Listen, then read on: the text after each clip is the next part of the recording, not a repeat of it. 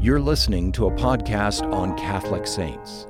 This podcast is produced by the Augustine Institute, an apostolate helping Catholics understand, live, and share their faith. Hello, everyone, and welcome to Catholic Saints. I am Taylor Kemp, the director. of Formed and with me is Dr. Elizabeth Klein. Dr. Klein, it's great to have you back on Catholic Saints. Great to be here.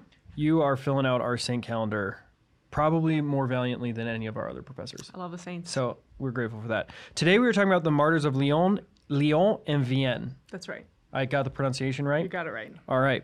Who are they? So the martyrs of Lyon and Vienne uh, were a group of people who were martyred under Marcus Aurelius around the year 177. Uh, I really love this martyrdom story. I think it's one of the best ones. And apparently, you guys weren't sick of martyrs, so I just got some more. But uh, this this particular story is one of the few stories that we have um, kind of really securely know about this story before the persecution of Diocletian, uh, the Great Persecution of the fourth century. So they're Okay. Early ancient martyrs. So the reason we know about these martyrs is because um, the church historian Eusebius of Caesarea uh, has a part of a letter written about them in his ecclesiastical histories. So we know that it kind of predates him. Uh, he had recorded apparently the entire story in a now lost work, so we don't have the whole thing. Unlucky. Uh, but we have this kind of um, letter that was written by someone in the community of Lyon and Vienne uh, about these martyrs. Uh, if you ever go to Lyon, France, you can still visit the place where these martyrdoms took place. It's a, in a place called the Amphitheater of the Three Gauls. Um, so we had talked a little bit about persecution in this really early period. I think uh, when we did Perpetua and Felicity, maybe we Yes. talked about it a little bit. Uh, but these early Christian persecutions are a little more kind of random and scattered. We don't always know. We often do not have the circumstance of the arrest, like what precipitated Like, what are the charges? what are the charges or who accused them or Mm-hmm. why they're being uh, you know kind of imprisoned um, and so we have this really um, i don't remember if we talked about this in that episode but we have this really interesting rescript from the emperor trajan that explains how this would work so uh, it's from the letter from pliny to trajan so this governor in syria writes to the emperor and he's like look i got these christians I don't really know who they are, what to do with them. He's like, I'm not really interested in like going out and finding them. I'm not really interested in like weird anonymous tips, but like Yeah. if they wind up in my court, like this is what I've done. I've made them Yeah. at sacrifice to the emperor. If they refuse to do that, I give them an opportunity to recant. If they refuse to do that, I have them tortured and killed. And the emperor's like, sounds good. Yeah. Um, and so it's Sounds kind so it's kind of like a haphazard process, uh, and the charges are various. So in the particular cases of the martyrs of Lyon and Vienne, they are accused, it seems, of cannibalism and incest. Okay. So the reason that they're accused of this, of course, is cannibalism because of the Eucharist, Right. uh, and incest because um, Christians call each other brother and Brother and sister, sister, uh, and also um, they seal prayer with a holy kiss. Uh, And at least some early sources indicate that this kiss was on the lips. So That is interesting. that's maybe some, you know, Kiss the of peace like never before. yeah, the kiss of peace. Yeah, our kiss of peace, American kiss of peace, doesn't really necessarily measure up to uh, the early standards of the kiss of peace. Uh, anyway, so and and they've been in secret. We don't even want to shake hands. We don't. It's more like yeah. yeah. It's something we call. That's what we call it, the sign of peace. We It's don't call it the kiss of peace. peace. We call it the sign of calm peace. down, we just, everybody. You know, we just give a sign. I'm sure in Europe the kiss of peace is a I'm little sure- retained, I'm trying to remember. A little more in its original form, perhaps. Yeah. Yeah. All right. So they are accused of cannibalism, the Eucharist, incest, because we are calling each other brother and sister, and they they have the kiss of peace. Right, uh, and they they meet in secret, right? And so any kind of clandestine gathering, What's going is- on there? is Something has to be going on. there. right is considered um, sort of suspect. Uh, so you have all these uh, martyrs, you know, being being tortured uh, in an attempt to extract a confession from them. Okay.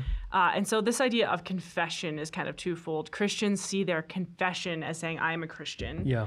Uh, and it was, in fact, the case that you could be put to death just for that confession. Uh, but Romans also had the idea that people told the truth under torture. Okay. So we might think that they're very vicious and cruel, which is in fact the case if you read these martyrdom stories. It's pretty horrific. Uh, Mm-hmm. but they had some psychological understanding that if you were tortured, you would tell the truth. So they're trying to torture these people to extract, you know, the confession. Would you say the opposite is really the truth? Yes, I mean, yeah, psychologically the opposite. Yeah. So we know now that the opposite is Yep. the truth, but that's not what the Romans thought. And especially if you're like a slave or like someone low class, it's like, well, they don't tell the truth, so you got to torture them.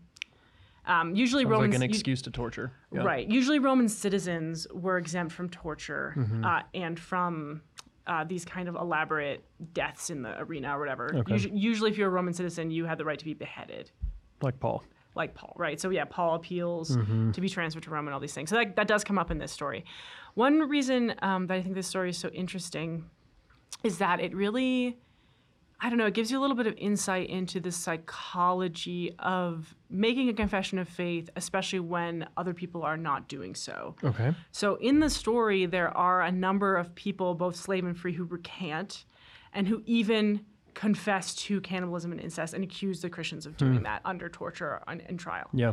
So this kind of complicates, like, I think it's very easy to valorize martyrdom and mm-hmm. think of it as, I don't know, not, e- uh, no one thinks it's easy, but like very clear. Yeah.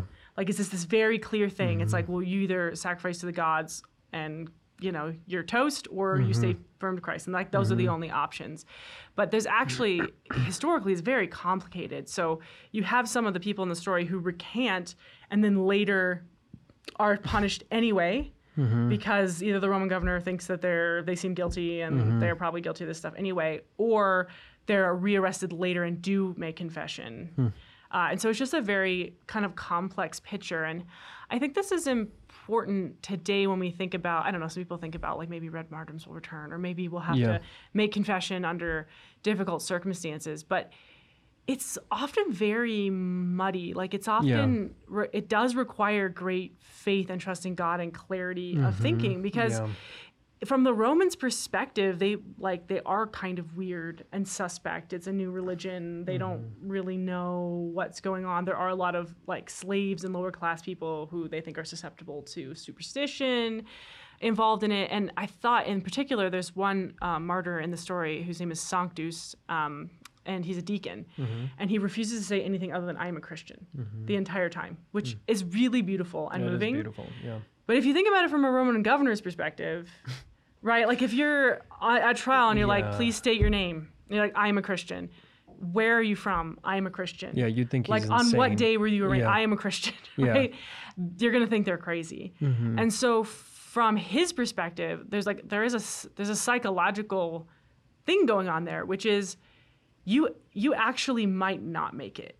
You might not Mm-hmm. Right. actually profess the faith. You're saying in Sanctus. In Sanctus. Totally, and you can you can imagine that if you're if you're facing torture and pain and maybe death, you're probably wrestling with this in your mind of what do I do? You're thinking about people at home or I don't know who I don't know what would go through your mind, but probably a lot.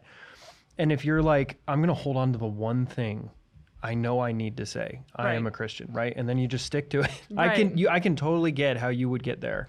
And the martyrs, you in in various stories, you can see that they are concerned and pray that they will make a good confession, uh, because not not everybody makes Mm-hmm. Not it. every, yeah. there are people who recant under torture. um, yeah, it's true. Understandably. Yeah. Um, and and so I, I just mean that for today, if we're thinking about defending the faith in the public sphere, or if ever anyone were to have the opportunity for red martyrdom, it's n- not going to look good, Yeah, it's not. Yeah. right? It's not going to look. You probably won't look heroic. Yep. And if you look at a lot of even modern martyrs, someone like um, Blessed Franz Jägerstatter, who Mm-hmm. was martyred under the Nazis for refusing to serve, from the perspective of his country, he was a traitor. Yeah.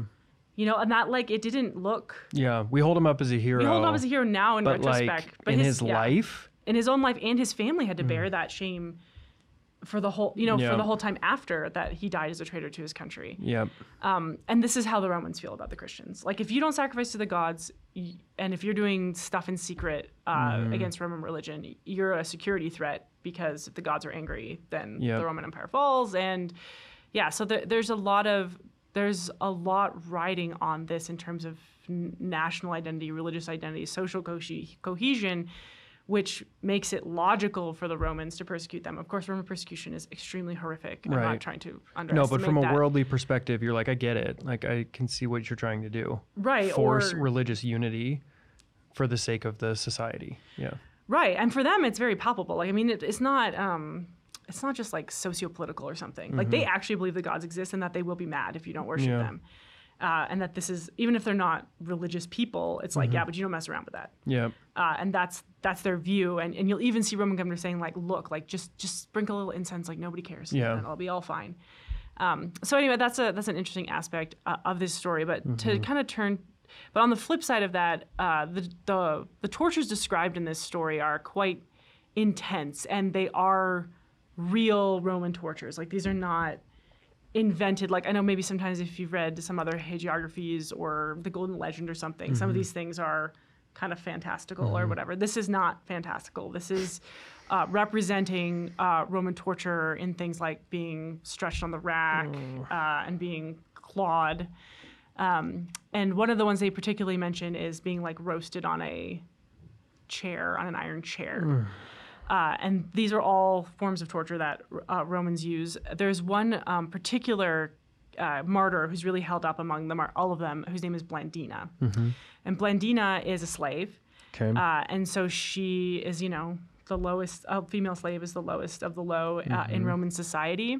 Uh, and she's really held up as the leader of the martyrs Wow. uh, and likened to kind of the Maccabean mother. So there's a kind of cool inversion of this story where the Romans are accusing them of cannibalism, uh, but they kind of turn it around when they're being like literally roasted on Like an iron chair, right like you're now. cooking Yeah. people alive.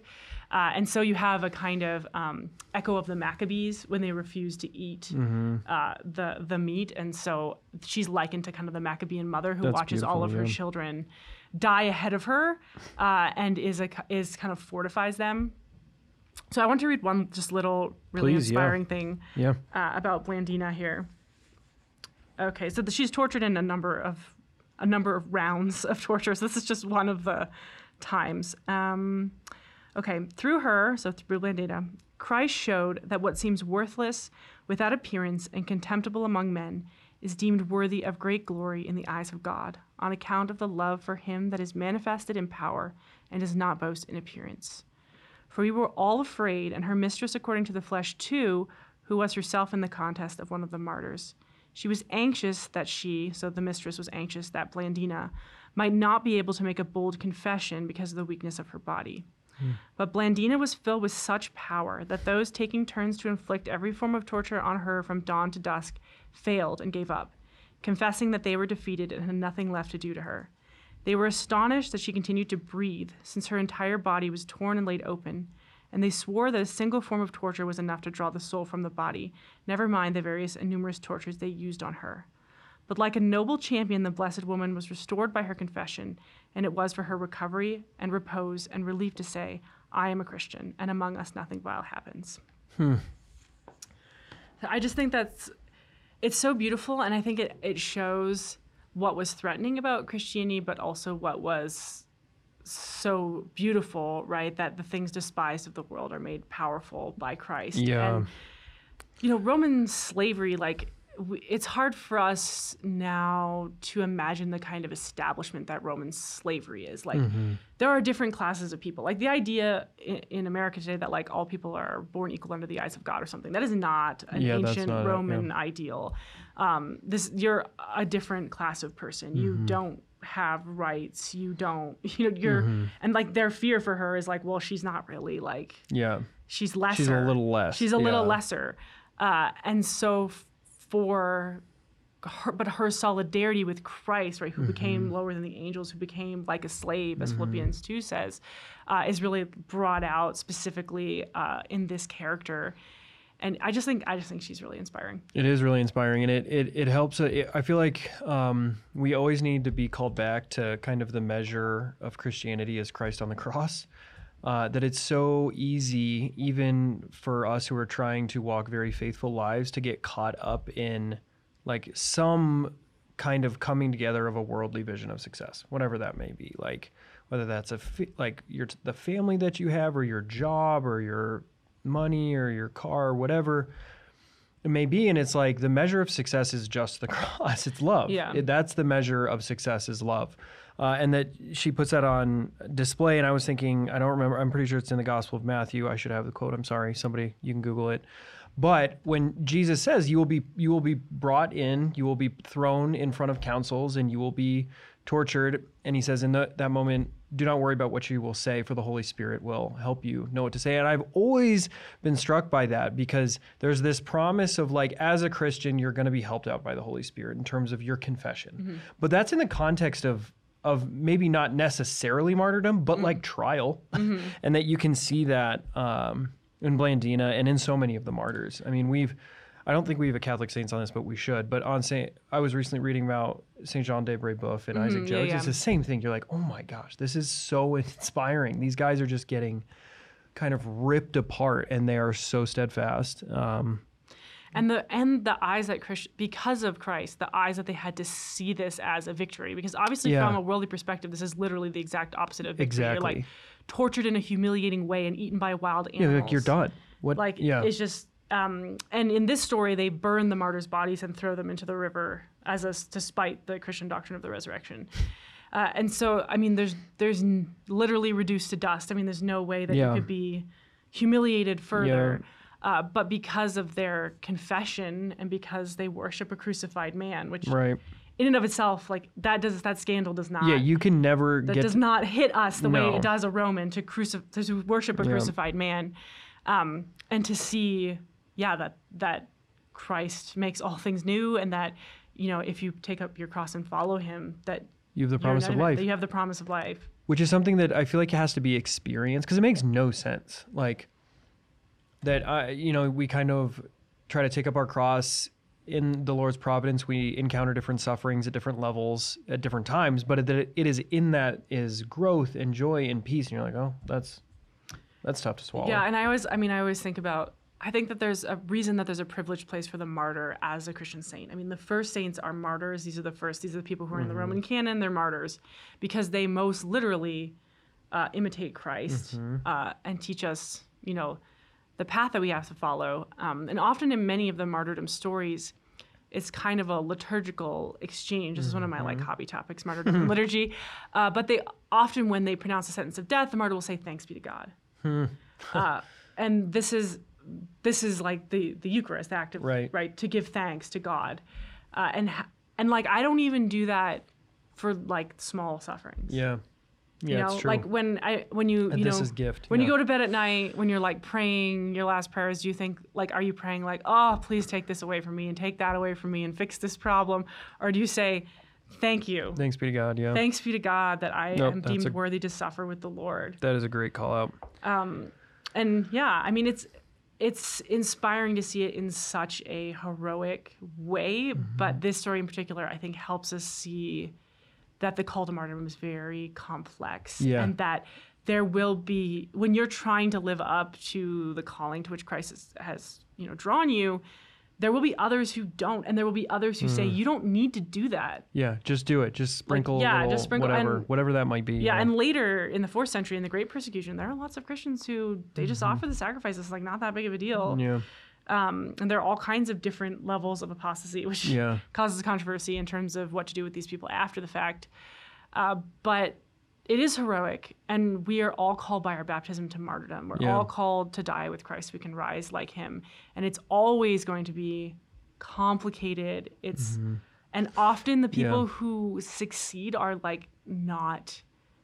They don't, they aren't worth anything in the eyes of the world. yeah, I mean, I think in the church that we can we can fall into the trap of thinking, you know, the people who are the most charismatic or the people who are on TV Mm-hmm. or the people like these are, you know, whatever, the stars of the, the faith. But when push comes to shove, it's the the it's, small and it the might be the the small and suffering insignificant. yeah. people who, and th- this is why martyrdom is especially so beautiful, and this is why the Roman canon is especially so beautiful that we commemorate these like unknown people. I mean, some of those names like we don't even know Mm-hmm. Right. Yep. anything about them, but we know that they died for the faith, Yep. uh, and that that is at the heart of what it means to be united to the Eucharist, Mm-hmm. right? That's at the heart of it. Is that when you receive the Eucharist, you agree. When you say body of Christ, you say Amen. You agree to be that body. Yeah. That's where I'm going. Yeah. Uh, and this and this is what Blandina does in a very literal way. You know, she, she- later she's like hung up on a stake, and they say she looks like she's crucified, and that the sight of her encourages all all the other martyrs. This is a very literal like she became the body Yeah. of Christ. Um, but that's what we're all called to. Yep. That's right. So I want to, before we, we close out here, Dr. Klein, you have had an image on your computer for a long time as a- your desktop, and uh, we have that image. So if, if you're listening to this on podcast, could you give the title of it? So Yeah, so if you up? like Googled um, a mosaic of the arrival of Saint Pothinus. Um, so this is one of my f- actually favorite churches of all time uh, in Lyon, and they have these six beautiful mosaics on the wall, and they're supposed to be kind of like Mary's role in the history of Lyon. And the first one is uh, a scene. It's it is a picture of the martyrs of Lyon and Vienne, and then on the lower row are all the bishops of of Lyon, which is just a very I think it's a very powerful image of it's both apostolic succession, uh, but also kind of the martyrs as the cloud of witnesses which embrace this city and which are you know the, the blood of the martyrs is the seed The of the seed, church. yep. So all this whole church really has grown up from the seed of the, the blood of these martyrs. Uh, and so in the image on the far left, there's like a guy engulfed in flame. That's John the Apostle. Okay. So, and then the second guy in row is um, Saint Polycarp. So he was another martyr. So Saint Polycarp was Bishop of Smyrna, and he knew John the Apostle. And then the next guy who's arriving on the boat is Saint Pothinus, first Bishop of Lyon, who was a disciple of Polycarp. Okay. So you have this apostolic succession of John to Polycarp to Pothinus, and then the dude greeting him on the shore is Saint Irenaeus of Lyon. The dude. Uh, and then. All the rest of them are, are the other bishops. And then up in the heavenly register, you have the martyrs of Lyon and Vienne. Blandina is the one who has like a bull's head because she was eventually killed by a bull. Uh, and they're all casting their crowns down before the feet of Christ uh, in the center of the image with uh, Mary and Jesus. We're gonna need to do a sacred art on on that to, to give a deeper look. I Yeah. think. But uh, so one of my favorites. check it out. Can you give the title one more time? So it's called The Arrival of Saint Pothinus. So check that out. Give it a Google, and you can get some of Dr. Klein's commentary uh, overlaid. Or hopefully, if you're watching this, this will be pulled up. If you're listening, go look it up after the fact. But Dr. Klein, thank you so much. It was wonderful to learn about the martyrs of Lyon and Vienne. Do you have any parting comments? No, read martyrdom stories, be edified. They, they are very edifying. So thank you so much, and we'll see you next time on Catholic Saints. You can watch these interviews in video format by visiting formed.org. Formed is an online Catholic streaming service created by the Augustine Institute and Ignatius Press, with award winning studies and parish programs, inspiring audio content, movies, ebooks, and family friendly kids programming. To support the mission of the Augustine Institute, please visit missioncircle.org.